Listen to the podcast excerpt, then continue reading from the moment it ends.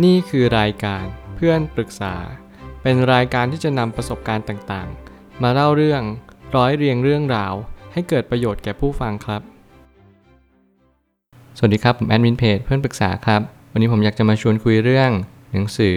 Power and Impact HBR Emotional Intelligence Series ของ Harvard Business Review หนังสือเล่มนี้เป็นหนังสือเล่มเล็ก ๆ ที่อธิบายเกี่ยวกับพลังอำนาจ แล้วก็ผลกระทบต่อไป ซึ่งผมเชื่อว่าหนังสือเล่มนี้จะช่วยให้คนที่อยู่ในองค์กร เป็นหัวหน้า รวมถึงคนที่สามารถใช้ชีวิตอยู่ในทุกๆบริบทได้อย่างดีเยี่ยมมากยิ่งขึ้น เพราะว่าทุกๆการกระทำทุกๆตำแหน่งล้วนมี power และ impact อยู่เสมอ ไม่ว่าเราจะเป็นใครในโลกใบนี้ ผมเชื่อว่าทุกคนเนี่ยมีพลังและก็มีผลกระทบอย่างแน่นอน ไม่ว่าเราจะทำอะไร หรือแม้กระทั่งเราย่างก้าวไปไหน เราก็ย่อมมีผลกระทบต่ออีกฝ่ายหนึ่งอย่างแน่นอน ไม่ว่าจะเป็นคนสัตว์สิ่งของ เราก็ล้วนแต่จะมีผลกระทบไปซะทั้งหมดเลย ความคิดเรา มันก็เป็นบ่อกเกิดของคำพูดเราคำพูดเรา มันก็เป็นบ่อกเกิดของการกระทำของเราต่อไป สิ่งเหล่านี้มันมาย้ำเตือนเราว่า ให้เราระมัดระวังให้มากขึ้น จงมีสติในการใช้พลัง เพราะว่าทุกอย่างมันมีผลกระทบ เป็นวงกว้างมากๆ และเราอย่าลืมว่าสิ่งที่เราได้รับผลกระทบมากที่สุด ก็คือการกระทำเหล่านี้ อย่างเช่น การที่เราใช้อำนาจไปทางที่ผิด การที่เรา มองเห็นผิดสิ่งต่างๆ เหล่านี้มันเป็นผลกระทบที่รุนแรงมากๆ แล้วตัวเราเนี่ยแหละจะเป็นคนเสียก่อน ก่อนอย่างแรกเลย ผมเลยตั้งคำถามขึ้นมาว่า พลังอำนาจและผลกระทบต่อความคิดมนุษย์ในองค์กร มีความสำคัญเพียงใด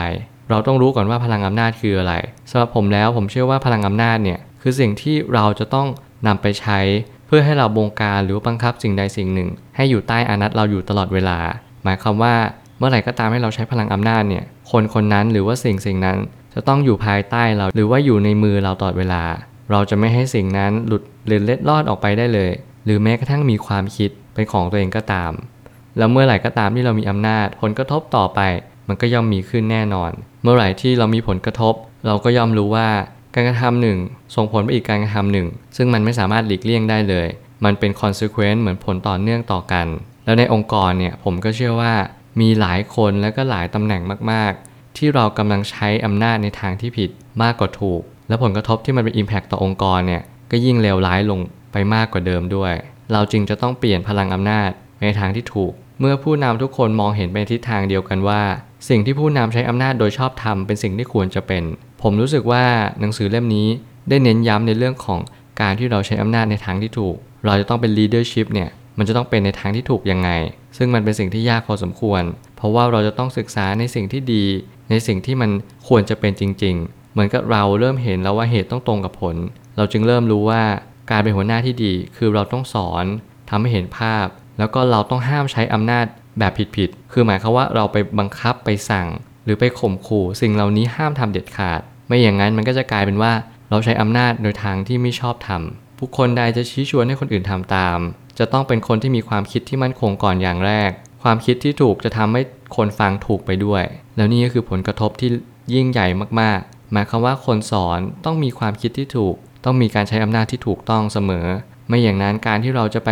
หวังให้องค์กรนั้นดีขึ้น จึงเป็นสิ่งที่ยาก สิ่งที่เราจะต้องพูดถึงอีกเรื่องหนึ่งก็คือ วัฒนธรรม ถึงแม้ว่ามันจะดูที่มันไม่มีความสลักสำคัญอะไรเลย แต่คำว่าวัฒนธรรมเนี่ยมันหล่อหลอมให้เราใช้อำนาจในทางที่ถูกหรือเปล่า และผลกระทบนั้นมันจะเป็นในทางที่ถูกตามไปด้วย ถ้าเกิดสมมติเราไม่รู้แบบนี้ มันก็เลยกลายเป็นว่า เราจะใช้ชีวิตบนท่ามกลางความไม่รู้ แถมเรายังอยู่ในองค์กรที่เต็มไปด้วยความที่ใช้อำนาจในทางที่ผิดด้วย หากว่าใช้อำนาจไปในทางที่ผิด องค์กรก็จะผิดทางไปได้เช่นเดียวกัน แล้วผลกระทบก็จะยิ่งเลวร้ายลงไปด้วย สิ่งที่สำคัญไม่แพ้ไปกว่าอำนาจ คือสิ่งที่เราจะใช้ชีวิตอย่างไร บนท่ามกลาง การที่เราเจอผู้คนที่ใช้อำนาจ หลายคนที่เราไม่รู้ว่า เรากำลังเจออะไรอำนาจเนี้ยแผ่ซ่านไปทุก ๆ แง่มุม ไม่ใช่แค่องค์กร ไม่ใช่การทำงาน รวมไปถึงครอบครัว รวมไปถึงพี่น้อง หลายคนที่เรากำลังมีอำนาจ เราใช้อำนาจในทางที่ถูกแล้วหรือเปล่า คุณต้องสอบทานตัวเองตั้งแต่ครอบครัว ตั้งแต่ความสัมพันธ์ฉันเพื่อน สิ่งเหล่านี้มันหล่อหลอมให้คุณใช้อำนาจไปในทางที่ถูกที่ผิดอยู่เสมอ เราไม่จำเป็นต้องไปมองถึงขั้นในองค์กร หรือว่าในการทำงานอย่างเดียว เรามองไปถึงว่าถ้าเรามีอำนาจเนี่ย เราจะใช้อำนาจโดยทางใด ทางที่ดีหรือทางที่ไม่ดี และเหตุผลที่เราใช้อำนาจเนี่ยเพื่ออะไรจริง ๆ เพื่อตัวเองหรือเพื่อคนอื่น สิ่งเหล่านี้มันกำลังจะบอกเราอยู่เสมอว่า เรานั้นรู้จักอำนาจหรือเปล่า รู้จักพลังที่มันเป็นผลกระทบต่อเนื่องหรือเปล่า สิ่งเหล่านี้มันก็จะมาย้ำเตือนเราอีกว่า เราไม่รู้จักหรือรู้จักมันดีจริง ๆ สุดท้ายนี้การบีบบังคับ การข่มขู่รวมถึงการพูดทำร้ายกัน ก็จะทำให้อีกฝ่ายไม่สามารถจะถูกโน้มน้าวได้อย่างแท้จริง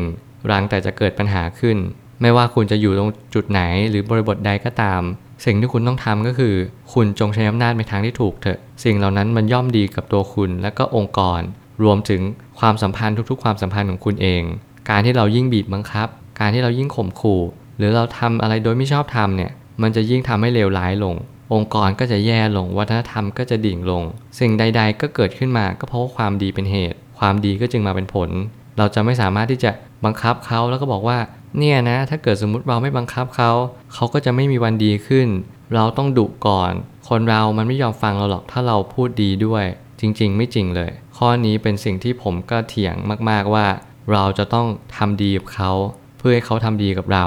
เราต้องรู้จักให้เขาเปิดใจ โดยการที่เราเป็นคนเปิดใจก่อน พลังอำนาจเหล่านี้มันช่วยให้เราช่วยให้เขามีความสุขมากยิ่งขึ้น มันทำให้เขาอยู่ใกล้เราแล้วเขาก็จะรู้สึกสบายใจ ไม่ลำบากใจในการอยู่กับเรา ในการคุยกับเราเลย เขาจะเปิดใจแล้วเขาทำผิดพลาดอะไรมา เขาก็ยอมสารภาพว่าโอเค ผมทำผิดหนูทำผิดมา สิ่งเหล่านี้มันก็จะช่วยให้องค์กรหรือว่าความสัมพันธ์ใด ๆ ก็ตามดีขึ้นอย่างแน่นอน ผมเชื่อว่าทุกปัญหาย่อมมีทางออกเสมอขอบคุณครับ รวมถึงคุณสามารถแชร์ประสบการณ์ ผ่านทาง Facebook Twitter และ YouTube และอย่าลืมติด Hashtag เพื่อนปรึกษา หรือ f r ร e n d t a l k a ด้วยนะครับ